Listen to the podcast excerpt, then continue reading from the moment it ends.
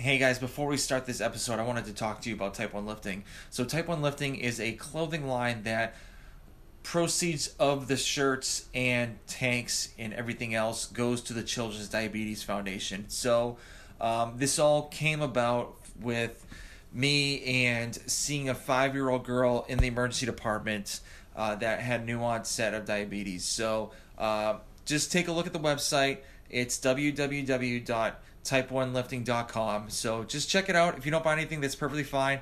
Uh, I would just like for you just to take a look and just see what we have. So, like I said before, www.type1lifting.com. And guys, I hope you enjoy the show.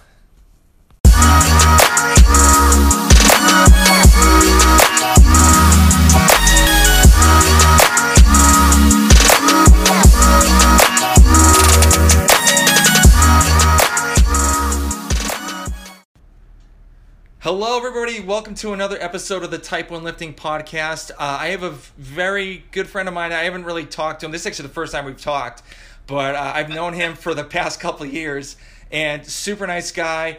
I would like to welcome you, Justin Wright. How's it going?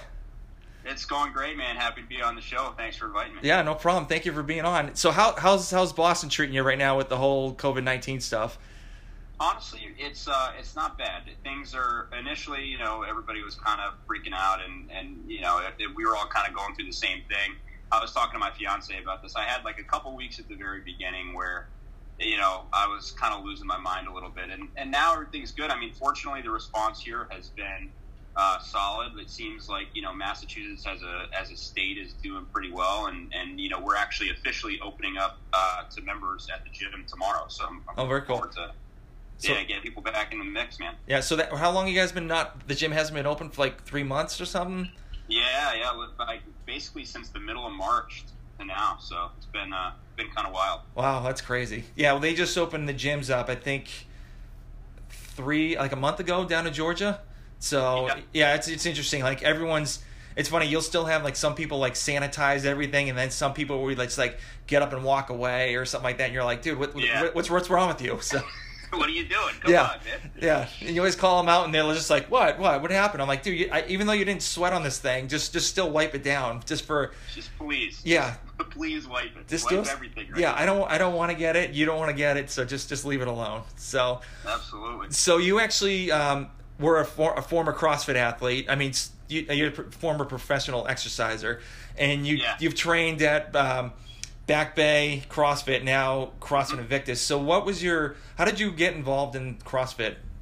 Yeah, um, so it's kind of a an interesting story. So, I I came from the world of um, combat sports, wrestling, boxing, mm-hmm. mixed martial arts, all that stuff, and uh, that was kind of uh, what I wanted to make a run of as far as you know the, the sports world. I was training for some fights. You know, things were going well, and I ended up having a pretty gnarly back injury, which you know I'm recovered from now. But at the time, uh, you know, kind of when it, this was actually towards the end of high school, going into college, I was I was in pretty rough shape, and I wasn't really able to train uh, any of the you know the fighting stuff as mm-hmm. far as like you know grappling, boxing, any of that. And one of my buddies who I grew up with was like, "Oh man, my brother just helped open this this CrossFit gym," and I was like, "What the hell is CrossFit?" And uh, and he's like, well, you know, they pull workouts from CrossFit.com, and you should check it out, whatever. And and sure enough, I started um, kind of doing that training that summer, and, and and then my first year of college and second year of college, I uh, found a group of other guys who were. I was like, hey, I feel like I recognize that workout, and kind of went over and talked to them, and they were, you know, they were like, oh yeah, we're following whatever, you know, CrossFit workout. And at the time, there weren't a lot of us. You know, people were still kind of in hiding. Yeah. And so I ended up linking up with those guys, and, and we just started training together. You know, all through the the rest of college and the rest of school. And a lot of them are, are active duty military guys now, so I, I kind of got you know a, a good dose of uh, of getting my butt whipped by some pretty fit dudes, mm-hmm. and, that kind of started the story for me. Nice. Now, where was that? Was it was that in Massachusetts or when? Uh, yes, sir. I went to uh, Boston College. Oh, very cool. All right. So, a little fun fact: I actually used to live in Massachusetts and okay. I used to work at Dillon's off of right on Boylston Street. No way. That's yeah, awesome. yeah. I used to be a I used to be a bouncer slash like bartender there. So, yeah, I was. Uh, and then I then I used to be uh, I used to work at uh, Brigham Women's Hospital, the emergency department too. Okay, gotcha, so, gotcha, gotcha. Well, yeah. there you go, small world. Yeah, exactly. Yeah. So, uh, when did you start getting involved into like coaching classes, or you know? Um. So, what ended up happening was uh, one of my still best friends, uh, Mike, who was one of the guys who I was working out with at BC. Uh, you know, we were. It's this is actually kind of a funny story. So, our uh, there was a woman there named Lauren who was running the like the group fitness stuff at school and she was always kind of yelling at it. It was like one of the you know those old cartoons where we were like you know doing stuff, hanging rings from random things, running around doing workouts, and she would come yell at us and be like, you know, boys, stop stop doing this CrossFit business. And uh, so eventually, she was like, well, listen, if you want to start teaching some group classes or whatever, you guys obviously have a following of people you've been training with this group. Like, you know, why don't we actually like make it constructive, give you guys some space? And so he and I got our level ones and started teaching uh, teaching class. And then from there, uh, that woman Lauren ended up introducing me to Josh Plosker, who's the owner of uh, now Invictus Boston. And so it, it's kind of funny because the one uh, woman who was like yelling at us for doing CrossFit ended up pulling me aside, and she was like, "Now I have to be mad at you, but secretly I'm talking to this guy. We're opening this gym. You should come meet him." and so she actually introduced me to uh, to you know our owner and kind of got me into coaching as a career. Okay, cool. So how, how was the what was the coaching like when you first started out? Uh, so at BC it was funny because you know we're on half of a basketball court and we have like you know uh, mismatched random colored dumbbells filled with sand and some like small medicine balls and mm-hmm. we kind of had to figure it out. And at first uh, you know we had a couple people in class it wasn't anything crazy but within you know a couple weeks there was like 30 40 people showing up for class and we're like okay this is getting kind of crazy. And then by the time that i graduated we had 90 people showing up for our like bc xfit as we called it class uh, and so we had to get super creative like you know rotating people to different stations. We had people running outside. We had all kinds of crazy stuff going. So that was kind of you know it was like a coaching war zone which um, ended up being really beneficial for me, you know, coaching in the city because at our gym, you know, we keep things pretty tight as far as class caps and everything. But even at some of our peak times, there's just a lot going on, and, mm-hmm. and a lot of it's kind of making sure people are safe because obviously in the city we're limited with space. We don't have, uh, you know, a huge warehouse to to run classes in. Yeah. Now, if all to all the listeners that haven't seen, you know, Back Bay Invictus, they have like this brick wall, like brick. It's pretty much the whole area is all brick and and like the pull-up bars are on the brick wall and like a lot of you'll see like a lot of like the NOBULL NOBULL guys like take pictures there. And it that yeah. i love that that place. Like if i ever come back up to massachusetts anytime soon i i you know that's the one place i wanted to hit up. So that place is so cool. Yeah.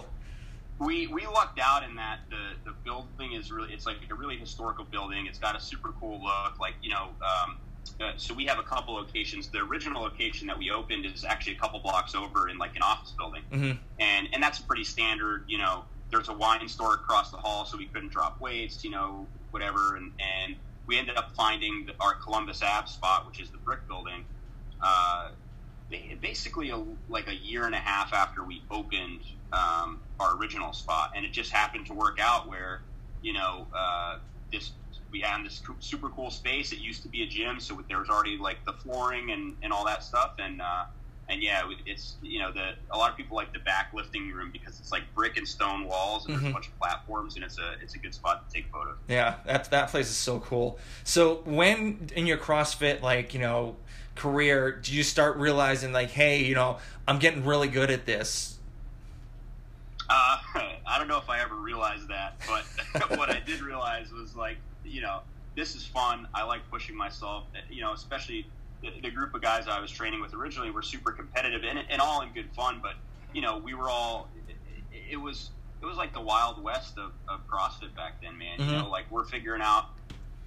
Like a lot of competitors were figuring out how to do double unders, and and like we were all going through that early journey that people go through when they start doing this type of training, um, and then trying to do it at a high level. And and I mean, the old the old school style of competition was there was no pacing. Like there were no endurance coaches who were teaching people how, people how to do stuff. It was just we would show up, you know, run ourselves through a brick wall and uh, and keel over at the end of the workout, and mm-hmm. then come back the next day and do it. Yeah. Um, so for me, it was less about being like, oh, I'm pretty good at this, and more about like, you know, wait, there's a you can compete in this. I, this stuff's awesome. Let's do it. And so uh, I ended up. I actually remember watching the 2009 CrossFit Games, and uh, remember watching Mikko Salo, who is still a badass, but at the time was just an absolute savage, and uh, and watching him at the 2009 Games, you know, watching replays of that was that was when I was like, okay, cool. I, I kind of want to see if I can if I can make it to that that level. Mm-hmm.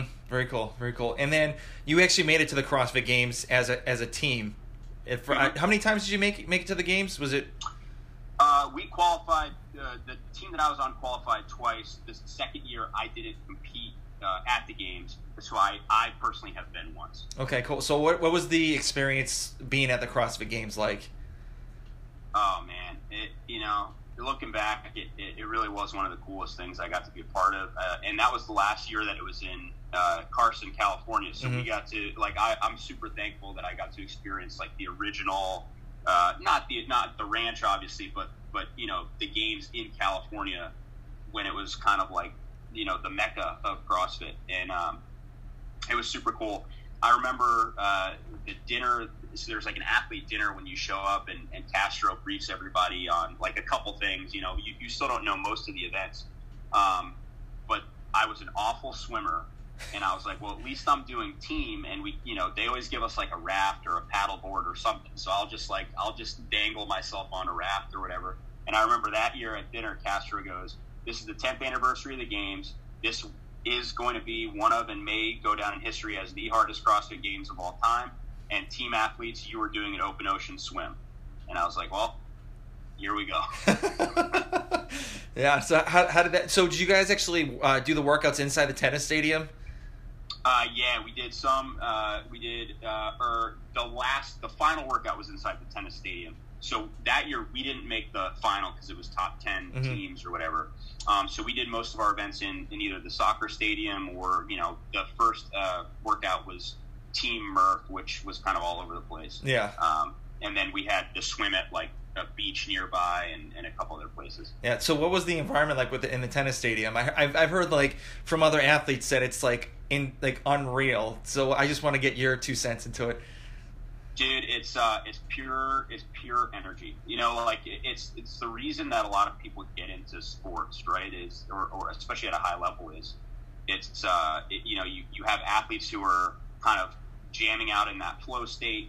You have the crowd, which is electric. Like everybody's all focused on on kind of what's going on on the floor. Mm-hmm. You know, it's hot, which makes it feel kind of like you know like a gladiators arena.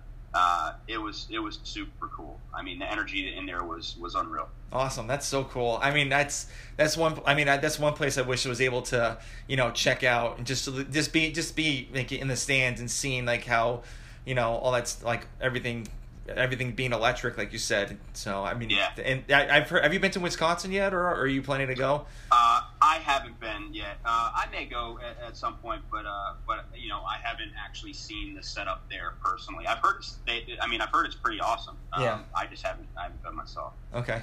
So so when you're when you're coaching in CrossFit Back Bay, and then they actually changed it to CrossFit Invictus. So what was that? What was that transition like? Yeah, so uh, we had been trying to figure out uh, what to do for a little while because uh, we had also acquired CrossFit Fenway, mm-hmm. which had been around longer than, than we had, but it was just you know it was a it was a good move for us. Uh, it was kind of full circle for Josh because when he started training CrossFit and as like a member, he was at Fenway, so it was cool for us to to bring that gym into the fold. Uh, but what we wanted to do was was find a way to unify the gyms and unify the brand because you know we had kind of our our reputation established. We had acquired CrossFit Fenway, but they were still two different entities. And uh, for a while, we tried to uh, we tried to get the CrossFit Boston name for a little bit. We were in some talks to acquire that, uh, and then what one uh, one nation ended up buying their physical gym, so they ended up getting the CrossFit Boston name with that as part of that deal or whatever. And so uh, we had known the Invictus guys for a while. Uh, CJ Martin was Josh's our owner's personal coach back in the day and so they just had a really good relationship, and a lot of their values and what they, you know, tried to, or the standard that they held their coaches to and, and their facilities, we felt was very in line with, with us. And so you know, casual talks became more serious talks, and and just kind of led to this idea of, you know, why don't we try to establish the Invictus brand uh, also on the East Coast and kind of mm-hmm. see what happens. And so it, it became this kind of partnership where, uh, you know, we rebranded uh, a couple Februarys ago now, I believe. Yeah, so it was a little while ago. Yeah, I, I remember when CrossFit Fenway was in the um, was they had their like the garage area and then they moved it to the other side. So I used to I used to drive there all the time and see them like just throwing weights around and everything, and even like then driving to the other side. I, is that Huntington? Is that Huntington? I forget. Uh, anyway, just seeing those guys like to go running outside, you know, across the, yep. the new facility, back and forth all the time. So I definitely, I know it's definitely funny seeing like all this stuff go on. But so they were legends, man. I mean, Fenway was around for a while. When I first started, even the first year of the Open, a lot of the local CrossFit, the Boston area gyms hosted like open events where athletes would just throw down and have fun, and, and Fenway was a big part of that community. So it was cool for us to be able to kind of keep keep that going and and and bring it into a new a new place. Yeah, I remember uh, one of my one of the people, one of my friends that actually graduated high school, Erica Schneider. She was actually, I think she was training yeah. at Fenway. So I, I used to see her just absolutely kill it, and it's like, and I that was I wasn't even doing CrossFit at the time when I saw her like doing going to like, you know, competitions and stuff. And then you know one one year I was in the military, and I I went to this gym in Hanscom Air Force Base, and you know I mm-hmm. saw these guys doing CrossFit. I'm like. Well, I do a 300 workout, so I might as well try it out. And so, yeah, the rest might is history. Yeah, and they're like, you don't even need to do the on ramp program. You're good. So. But dude, famous, famous last words. I feel like that's how we all start. It's like, oh, that, that looks fun. Let me, uh, let me see what's going on. Yeah, yeah. so, how's your training with uh with in, in CrossFit Invictus since you're like you know not being a professional anymore? You just kind of like scaling it back a little bit, or? Yeah, man. You know, it, for for me, it's it's cool. It's like I still work out with a lot of the same crew, um, but a lot of us are kind of at the same stage of our athletic careers, right? So it's it's you know people who used to be part of our you know quote unquote competition team and people who we used to throw down with. We still keep the energy going, and I still try to train with a lot of the same people. Um, one of my coworkers, Bern Prince, has been in the game forever as a coach and, and a member of the CrossFit community, and he and I work out you know re- almost every day together religiously. Every day that we train, we, we train together generally. And so, you know, for us right now, it's just about good energy, man. It's, you know, uh, I had to, and we can get into this a little bit too, but I had to kind of rediscover um, my passion for for why I train and, and work out and, and, and you know bring it back to having fun and working out with the, that community because when you take it to a professional level, uh, it can be easy to lose sight of that. And mm-hmm. so for me now, it's about let's jam out with some good people, let's put some good music on, you know, good energy. Uh, we always try to whatever we're doing for training, strength work, whatever, you know, that stuff, everybody's kind of doing different things with depending on what they need, but we always hit a workout together at some point during that session, mm-hmm. and we just try to push each other, man. Yeah. So did you get burnt burnt out, and that's the reason why you kind of changed? Yeah. Yeah. For sure, dude. I I mean, uh, I, I actually talked to one of our former coaches, uh, Nate Gagnon, who who runs a, a different facility now. I was on his podcast talking about this a little bit, but for me, I went from being like at the peak peak of my um, uh, my performance as, as a CrossFit athlete, whatever, and that was when the Grid League was rocking and all that stuff. And and the next year, I just kind of hit hit like a rock bottom as far as performance is concerned. I just mm-hmm. kind of fell off. I, I was I was burnt out. I wasn't recovering. I wasn't performing well, and it became this kind of uh, self fulfilling prophecy where you know it, if you're used to performing at a certain level, and then you're not there or you're getting crushed in the open workouts by people who you know that you've run circles around in the past. It's it's hard to not play that comparison game mm-hmm. and to bring it to a really negative place. And and that's what happened with me is I started you know falling off performance wise a little bit just because of a number of things um, you know dealing with some injuries all that stuff but I let it get in my head and I let it uh, bring me to kind of a negative place for a little while. Yeah. So so going to the grid league, so you got did you get drafted by them or how did, how did that work? Yeah, so uh, year one I was uh, helping out from a coaching perspective mm-hmm.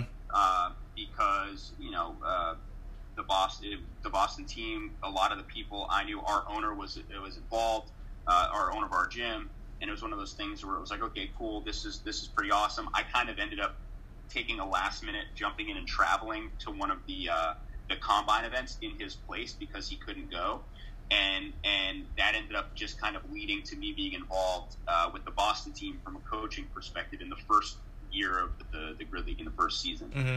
And then as I was coaching it and watching it, uh, at the time the Grid League uh, kind of aligned well with my strengths as an athlete. Like I was generally stronger and explosive. You know, at the time I wasn't the guy to be giving you a 20 minute plus workout, mm-hmm. but I was good for short, you know, short burst strength stuff, and, and my gymnastics skill set was always decently high. Uh, and so um, I just decided to kind of uh, essentially try out for the league the next year, go to one of the pro days, uh, got invited to the combine, and then at the combine, based on that performance, you know, I, I got drafted to the, the Boston team. Uh, and the, the, way that the Grid League worked uh, then, too, is it was a pro sport, but there wasn't huge money in it or anything. So a lot of the teams would draft with location in mind. So, like if you know if you lived close to one of the teams and you were going to get drafted by a team anyways, they tried to make it work out so that you didn't have to you know travel all the way across the country or whatever. So that's how I ended up in Boston. Yeah, and that only lasted like I believe two years, two to three years. Yeah, it was three total seasons. Three total seasons. Yeah, and so now I now I guess they're doing like a kind of like a grid league, a smaller grid league down in Florida.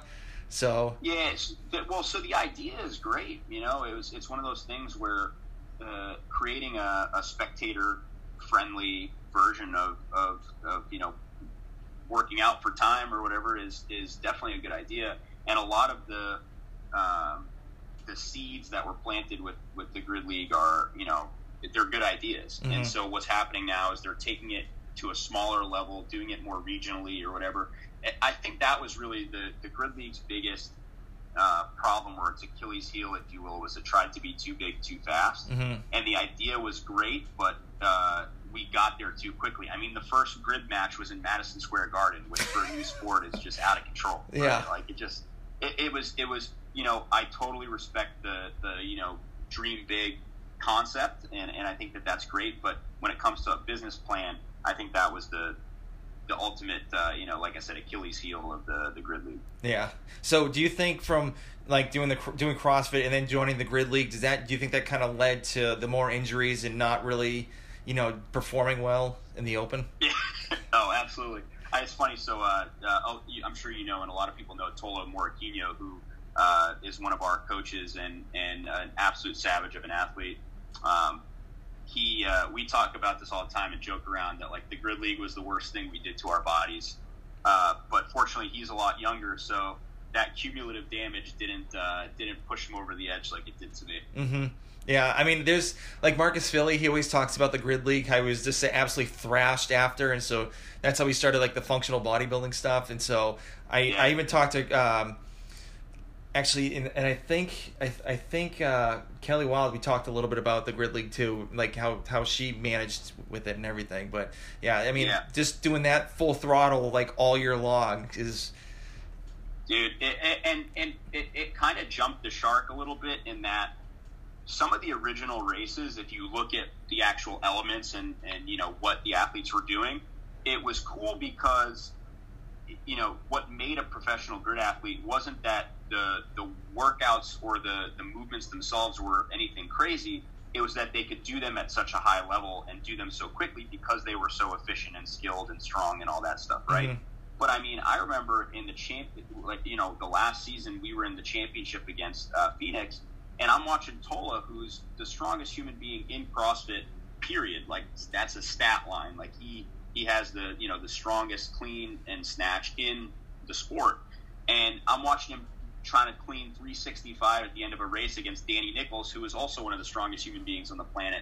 And these guys are like absolutely trashed. Like, you know, like it, it tried to get to be too big or to be too too challenging or too crazy or the gymnastics movements you know you're doing 73 flips on a bar or whatever it's just it's it, it, it, started to deviate from the simplicity which is is where i think some of the beauty in the sport was and, and just kind of got too crazy yeah yeah, I mean some of some of the guys they were doing like muscle ups like they're not doing the regular muscle ups. They were like, I think I think it was like I think it was from DC or something like that. He was doing these weird yeah. butterfly like ring muscle ups, and I'm like, yeah. how is his shoulders actually like handling this? Yeah, the, the, the butterfly shoulder dislocators. Yeah, yeah, yeah. I couldn't believe. I, and I and I saw that on Instagram, and I was like, "Is that like how is he able to do that?" It's it's Yeah. insane. And I, and That's, I that's what happened. Yeah. You know, it's just it became a lot of that, and and uh, it, you know, there was still and, and and not to say that that wasn't you know it wasn't all bad. Like there was some really cool strategy. Like if you look at some of the high level coaches, like Justin Kotler from the DC Brawlers, you know Josh, the our Boston coach. You know, a lot of the strategy. I mean, the Phoenix team. You start to look at the nuances in the way that people were were, were shaving time and running through these races, and, and it really was a cool and is a cool sport. yeah, I just, you know, it, it's there were just a lot of little things that went wrong that, when you added up, kind of uh, blew up the, the league. Yeah. Well, I mean, I it's it's sad to see it go because obviously, you know, you kind of want to expand the functional fitness world, and you know that could have been a great thing, great great avenue to get into, but. You know, go big because, like you said, they go they went too big too quick, and even with Too the too fast. Yeah, even with the weights too. If you're doing like heavy, heavy weights, because obviously the fans want to see people like throw some like ungodly numbers of like you know for cleans and stuff. That just Yeah. trashes you. And so Yeah, it's crazy. I mean, I, I, I'm confident that the, these regional grid leagues might, you know, might keep the sport going, and and you know, you might see it kind of grow organically in the way that it should have. Mhm. And, and so I don't, I don't necessarily think it's going away. I think that if they, you know, because these local leagues are being run really well by smart people, and, and especially with the Florida Grid League, and there's one in, in Philly and all this other stuff. And I mean, they seem to be doing well. So so who knows? I don't think uh, I don't think the sport's dead by any means, but hopefully it uh, it keeps growing. yeah, so I kind of want to get back to coaching uh, for Yeah. for Back Bay. So how do you get people to like you know buy into you know what Invictus is and like what you're doing for, per class? Yeah, you know our big thing, really our our, our rule one from day one has always been you know we want everybody who comes through the door to feel welcome, whether they're you know inquiring about the gym and what we do, whether they're a member who's been there forever, whether they're a new member, whether they're dropping in from you know another gym, another city, another country, you know whatever it is. We always try to make people feel like it's a friendly place, like we want them to be there, and and and like we care about them, you know, regardless of who they are.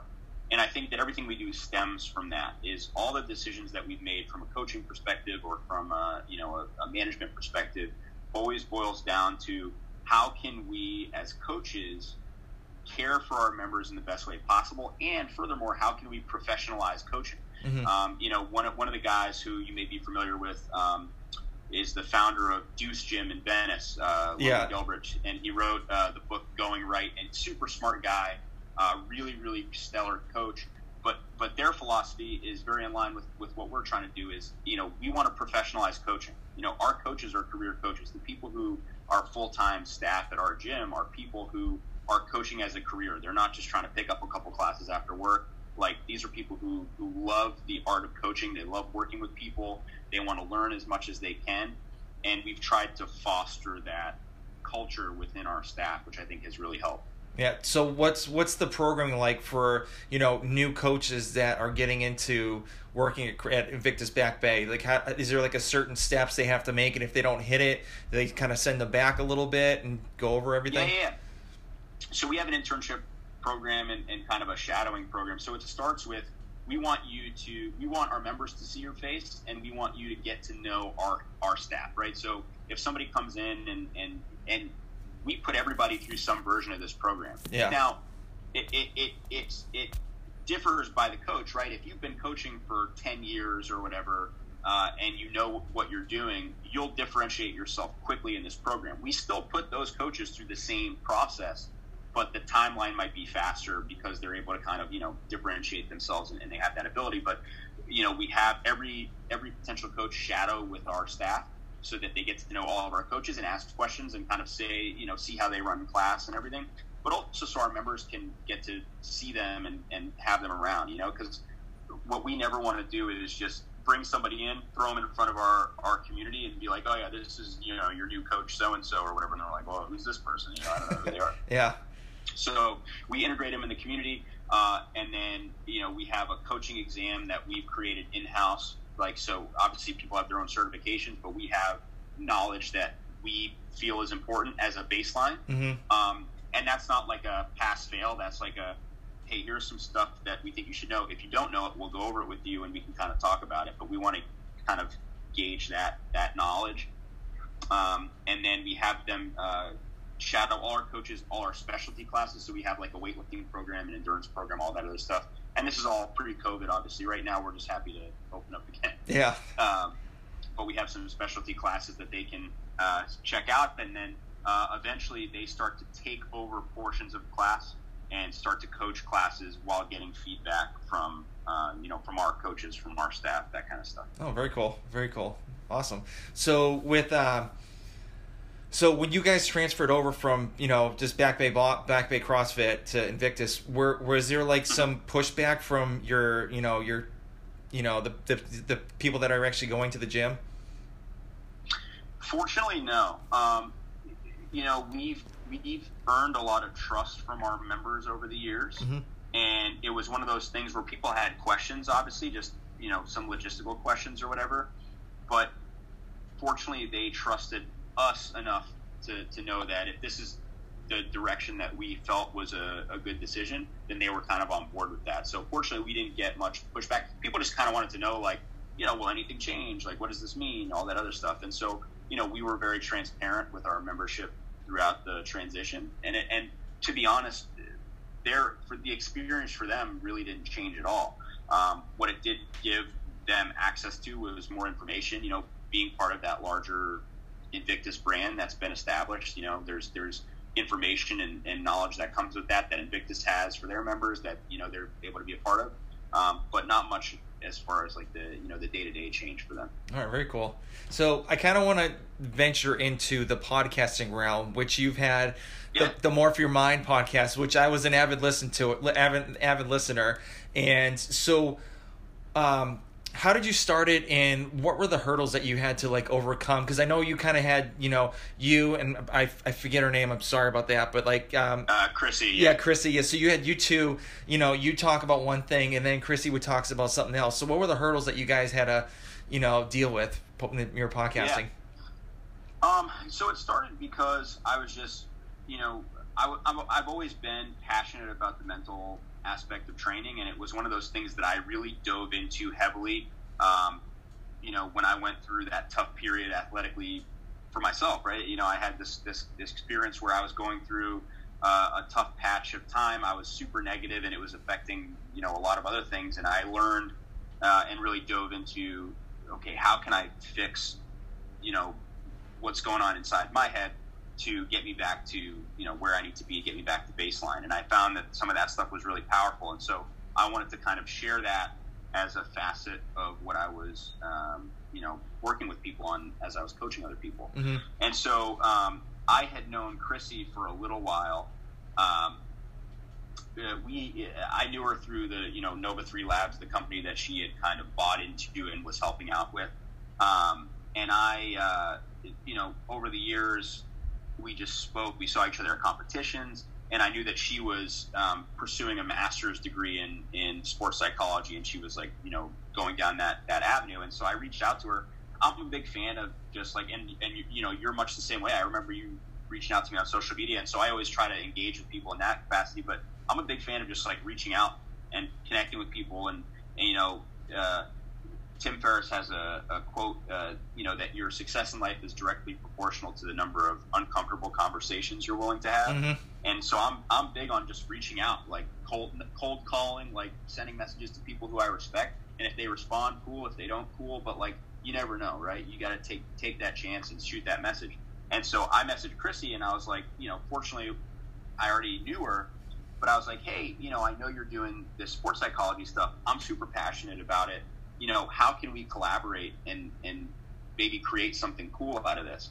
And she actually had the podcast idea.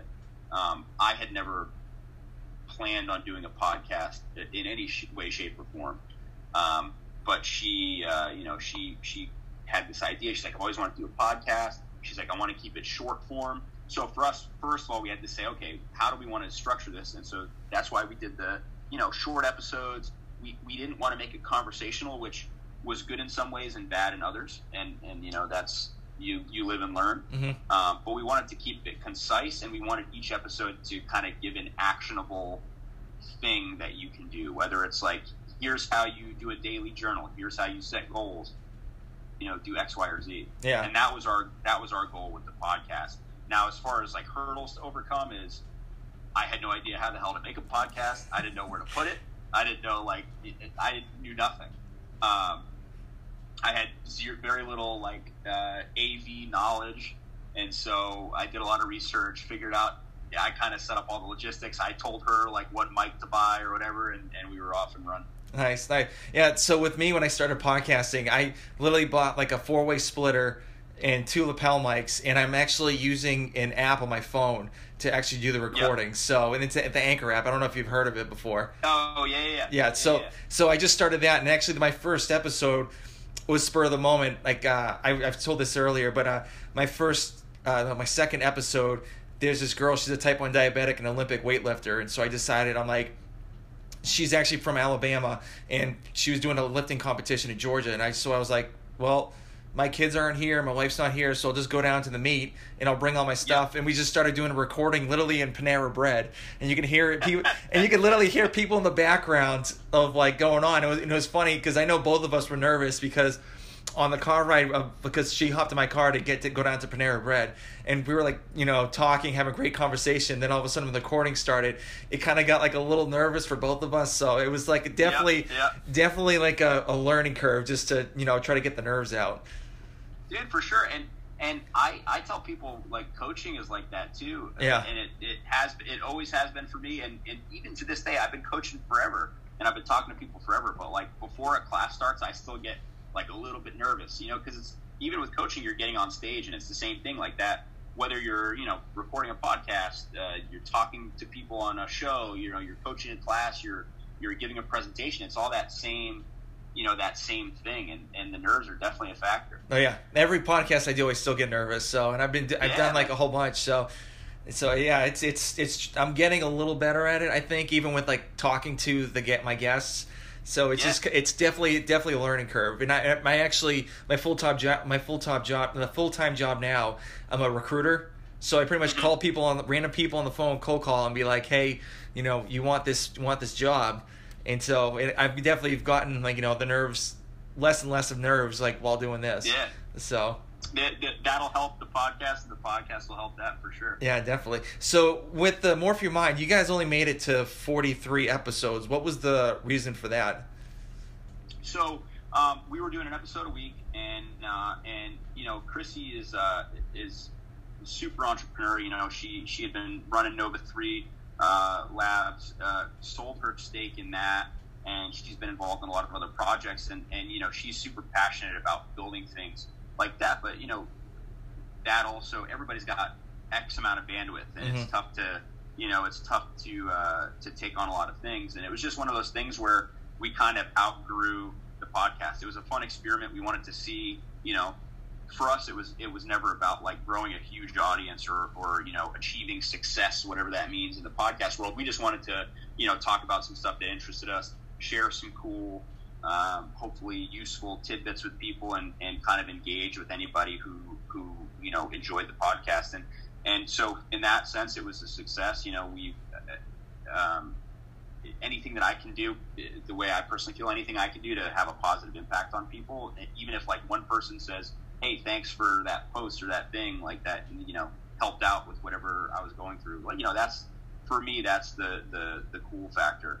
Um, and it just we just kind of outgrew the the podcast. She was super busy with a lot of her projects, which are going really well, and and uh, it was just time to, to move on. Yeah. So now you have a new one called the Lethal Webcam. So how did how oh, did yeah.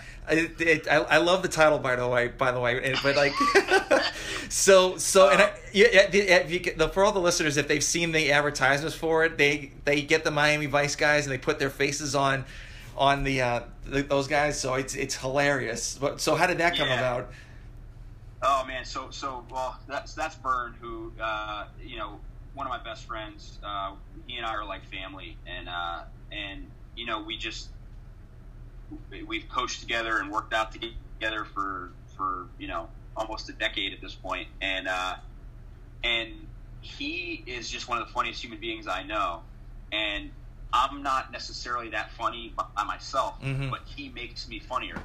And so the two of us, like we just we just have a, a banter where uh, you know some people find it entertaining, and we did uh, we did a bunch of videos for the the open announcements for Invictus, and it kind of started out as this joke where we were like, hey, let's have like Vern and I are you know we were like let's have a show and do this stuff, and they were like, okay, you can do a you know you can make a video during the, when the open workout comes out and like talk about it and whatever. And we just started being goofy and kind of being ourselves. And uh, and we posted it, and you know people really liked it or whatever, and and uh, you know got a ton of views on the Invictus uh, YouTube and stuff. And and uh, so I had this idea for a while of like I want to do just a show where we just talk about whatever. And and really the premise of the show, I have no idea how long it's going to go for. I have no I, you know idea. It's just the premise of the show is if we were interviewing somebody, or or not even interviewing, if we were sitting at a table with somebody who is cool and interesting, and we were drinking beers and just talking, what would that look like? And that's kind of that's kind of the goal of the show. Is just you know bringing some cool people on the show who we know or have been introduced to, and just talking about random stuff. Mm, very cool, very cool. Yeah. So um, obviously you you don't know how long you guys are gonna do it. So have you? Do you have any like guests that you want to get on- on your podcast? Um, so fortunately, uh, one of the people I was really excited to get on it was was my friend Tom Egan, who uh, is a, a super close friend of mine, but uh, just a really interesting character. And and so we got to interview him. So having him on was cool. He was somebody who I definitely wanted to have on there. I mean, he was, uh, and, and you know, if anybody's interested, you can you know check out the episode or whatever. But he was a childhood friend of Conor McGregor, and uh, they grew up in in Ireland together, and and the way he describes it is we were already just fighting all the time, so we figured we might as well do it as a sport. And so he actually introduced Conor to John Kavanagh, who's his coach, and and, and you know essentially kind of started Conor's path uh, in mixed martial arts. And so uh, Tom was the first Irish fighter to ever fight in the UFC, Irish-born fighter, and kind of paved the way. So uh, within that specific community, he's kind of a legend and uh, so it was cool to hear because I had never really heard like the full version of the story from his point of view. Mhm. So to hear him kind of like talk about it was, was pretty badass. So he was definitely somebody I wanted to have on it. People who we'd want to have on it, man. I mean, you know, uh, a lot. There are a lot of cool athletes who we'd love to interview just to kind of hear about their routines. You know, we like talking to people in the sports or fitness realm or who have ties to it Mhm. thus far. Um, but you know, anybody who's interesting, man, I, I'd be down to talk to a lot of people. Yeah, very cool. So you're also in the film industry as well. So you're the owner of I, I once again I forget the name. It's like Ink Inkjet Productions. Ink, yeah, that's it. Inkjet. So how did how did that start and how how's that going? Because I know you did a video about the COVID nineteen, um, you know, Yeah. epidemic. So uh, right now, actually, uh, our, our our editor is finishing up um, a short version of a of the documentary on on COVID. Um, and really, man, you know, uh, if if I can leave some imparting wisdom in all of this gibberish that I'm uh, I'm you know spewing on your podcast uh, thus far, uh, you know, I'm a big believer in in if you're passionate about something or you care about something or you want to try something, do it. Like like give it hell, see if it works, see if it's a fit, see if it's something that you that see if it's what you thought it was. Mhm. Because there have been a lot of times where like I want to try something and I'm, I think it'll be cool, and you do it and it just wasn't what you thought it was, or what it didn't work out the way you thought it would, or you know whatever. Um, but I think you need to take those chances, and I think that you need to be willing to like stick your neck out. And and it's funny, uh, I, I use this reference a lot, but uh, Drake's like the rapper Drake's personal trainer is this guy Johnny Rocks, and uh, he and I uh, have sent many messages over Instagram DMs, and uh, he commented on one of my like lifting videos back in the day, and we've spoken over the years. And I, I asked him, I was like, "What's you know?" Because he's super successful in this world. I was like, you know, what's your your biggest piece of advice? He goes, "Fail forward fast. Take chances. Screw it up. Learn from those, and, and keep going." So that's a very long-winded way of saying that I've always been passionate about films Um, and when I was growing up, that was the thing that my mom and I did together. We would go to the movies or rent a bunch of movies. Mhm. And I've always, I've just always loved cinema. I love it as an art form. I think it's super powerful. Um, you know, I think we can all remember a movie that made us feel a certain way. Uh, and I don't think you can say the same of a lot of other forms of art. Like maybe, you know, some people be like, oh, this painting, whatever. But almost everybody has a movie where they're like, yeah, I either cried like a baby or it made me feel this or whatever. And so I've always been passionate about it. But you, you kind of grow up thinking that there's this like huge barrier of entry to the film world. Like, you know, I got to go to Hollywood, I got to live in LA and all this other stuff. And I just started looking into it, and I met a couple of the right people. I have uh, a, a buddy of mine, Brett, who I kind of started this production company with. He's an Mhm. actor originally from LA, and I was just like, dude, why don't we just like make some stuff? And he was like, uh, yeah, I mean, that, that's that's an idea, whatever. And so I, I just I wrote out a script for a like a series, and we filmed the pilot and a couple episodes, and and then COVID happened, so we turned that into a short film. And he had an idea for a short film that we we shot or whatever. And I had no idea what part of the business I wanted to be involved in. I was like, do I want to act? Do I, I started taking acting classes. I'm like, do I want to do this, whatever? And uh, and you know, come to find out, I love directing and being behind the camera. And you know, he's a great actor, and we have other friends who are good actors, and we have a buddy of ours who had never really acted before, but ended up being like the star of the show in our short film. And so we just started just started doing it, man. Just started just filming stuff and seeing what happens. Yeah, I love I love the part where you said you know fail you know fast and just go fast because I remember you had a post about the uh, the squatting ebook that you you made and you it, you, you had it you had it like you know for twenty bucks or something then it then it went to being free to hand out. And actually I, I picked it up and it was free and it was actually a really good book. And you actually described like you know how failing is okay. And it's a, it was definitely a learning process for you too.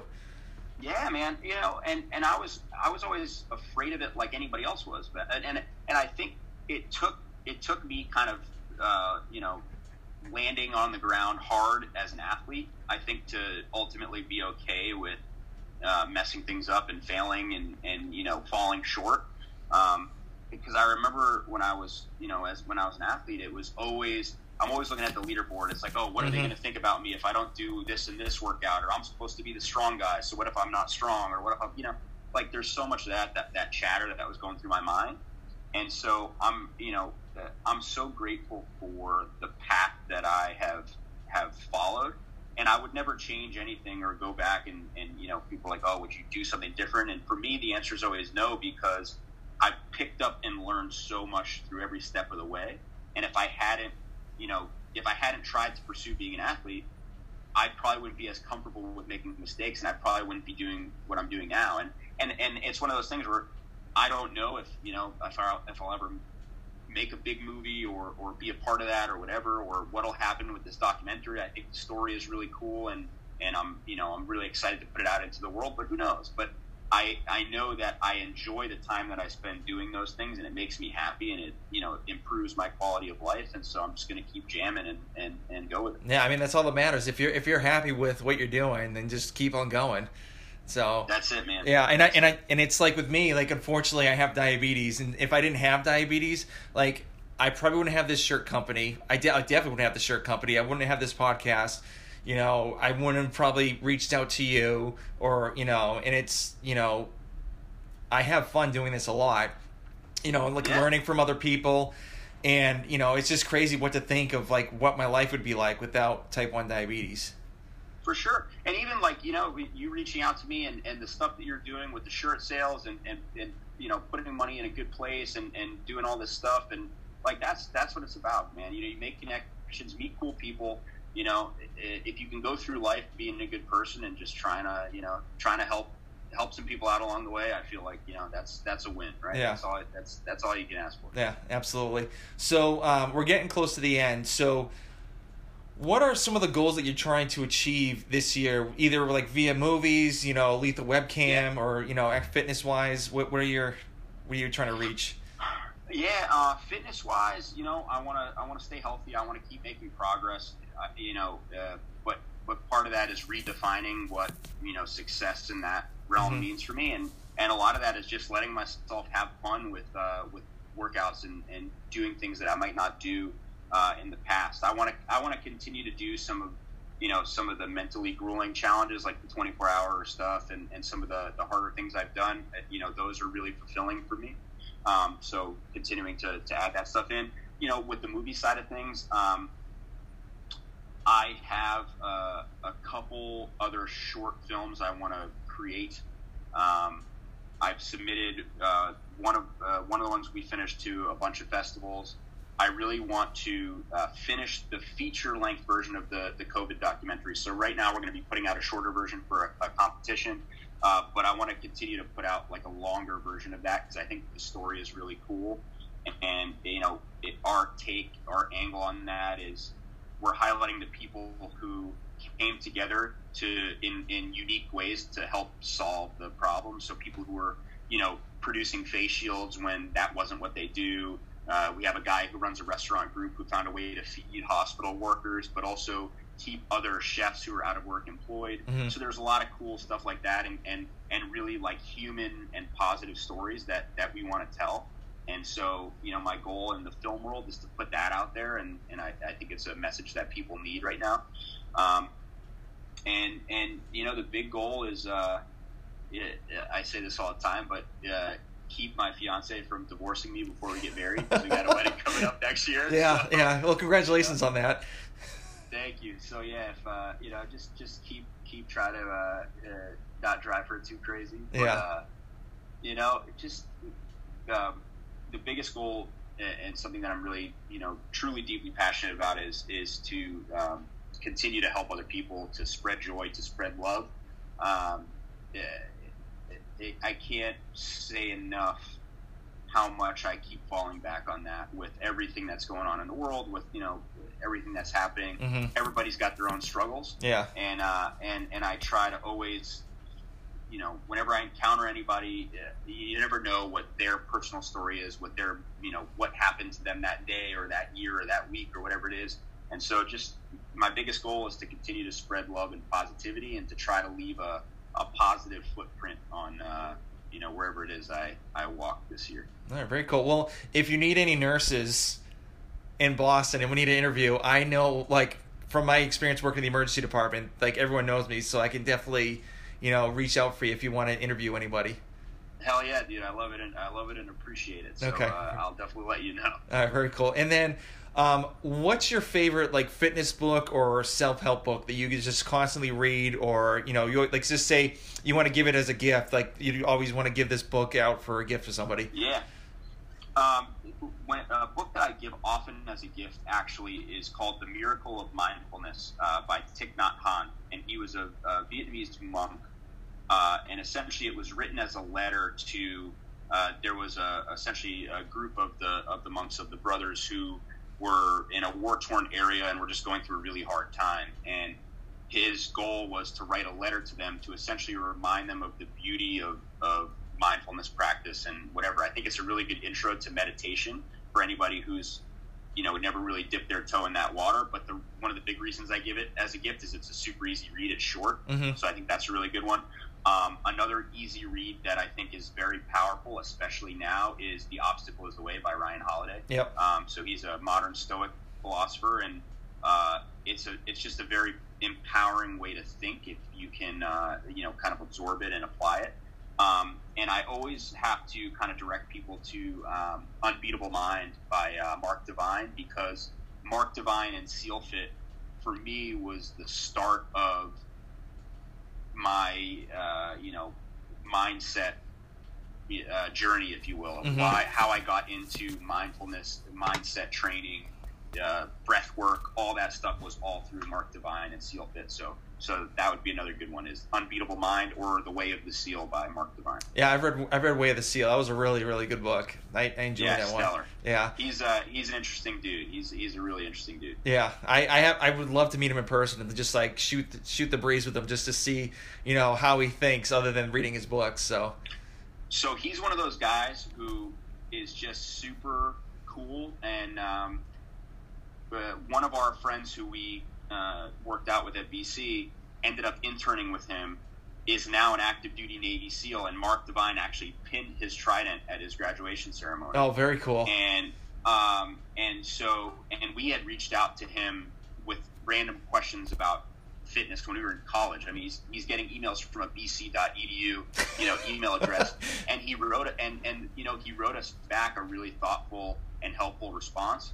And so I just always I've always had a lot of respect for him because he's the kind of guy who takes the time to mm-hmm. like you know give give his knowledge to other people. Yeah, very cool. And then uh, the last, well, actually, the last two. So, what would you tell a trainer that's starting out in the fitness business? Um, I would give them the same advice I'd give anybody starting out anywhere, and that's find people who you respect, or you know, people who are who are doing good things in that realm. And if it's the fitness realm, find people who are you know doing right by their clients and who are successful in, in that avenue and study and, and absorb as much information as you can. I think uh, in the modern world, there's no reason to go through it alone or to, to not have a mentor, even mm-hmm. if it's not a formal mentorship. You know, with social media, with with um, people being so willing to share information, uh, it's very easy to uh, you know find somebody to look up to and aspire to emulate. And I think that that's a great place to start. Very cool. So, where can people reach out to you because of like all your aspects of like the film industry podcast and social media? Yeah. Where can everyone uh, reach out to you? Um, so, uh, so uh, I'm, a, I'm one of the coaches at Invictus Boston. My uh, Invictus Boston email is is right on our website. You know, you can always email me there, and I'll always try to respond. Um, my Instagram is uh, at trained right. It's my last name, W R I G H T, and, and trained uh, you know, whatever. You can throw it in the show notes or whatever. But you DM me on Instagram, uh, you know, as you did, right? Like if you if you reach out to me, I will always try to respond. It might not be right away, but I, I do try to respond to people and, and interact with people. Um, and so you can hit me there, and, and all the other, you know, uh, our production company is is linked on my Instagram. All that stuff is on there. You can, you know, uh, in my bio link, you can check out all the short films and, and episodes and everything that we have out there. So, you know, feel free to reach out there. Awesome. Well, thank you for, for thank you very much for doing the show. I really do appreciate it. No, are you kidding me? I mean, absolutely. It's been fun to talk and uh, and rehash old stories and and uh, you know hang out a little bit. Yeah, yeah. So it must be pretty weird from like you've only done like maybe a couple podcasts, but like you've just it does it feel a little bit different from being interviewed compared to you know interviewing other people? Oh yeah, for sure. I I, I always like um, I've been on a couple different podcasts and uh, as a guest, if you will, and, and and I always it's always fun because you know everybody's interview style is different, and and each host brings their own you know unique perspective, and and you know you know you had some really good questions tonight, and, and every podcast I've been on. I've gotten some cool and unique questions, so it's mm-hmm. always a fun experience. All right, awesome. Well, thank you very much again. Yeah, absolutely. Have a great night. All right. Thank you.